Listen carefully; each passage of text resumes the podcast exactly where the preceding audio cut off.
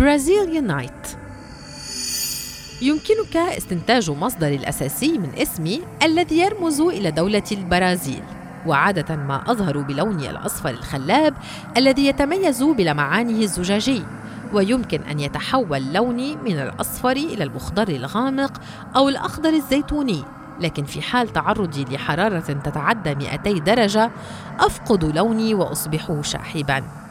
أنا فوسفات الألومنيوم والصوديوم وأتشكل على حرارة تتخطى 480 درجة مئوية.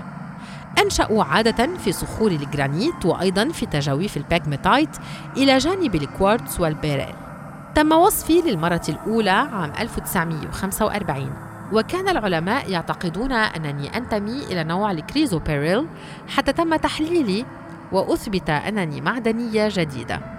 تتميز باللورات بجماليتها وغالبا ما تكون ذات جودة الأحجار الكريمة.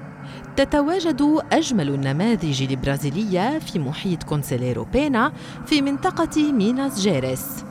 ف74% من إنتاجي يأتي من البرازيل.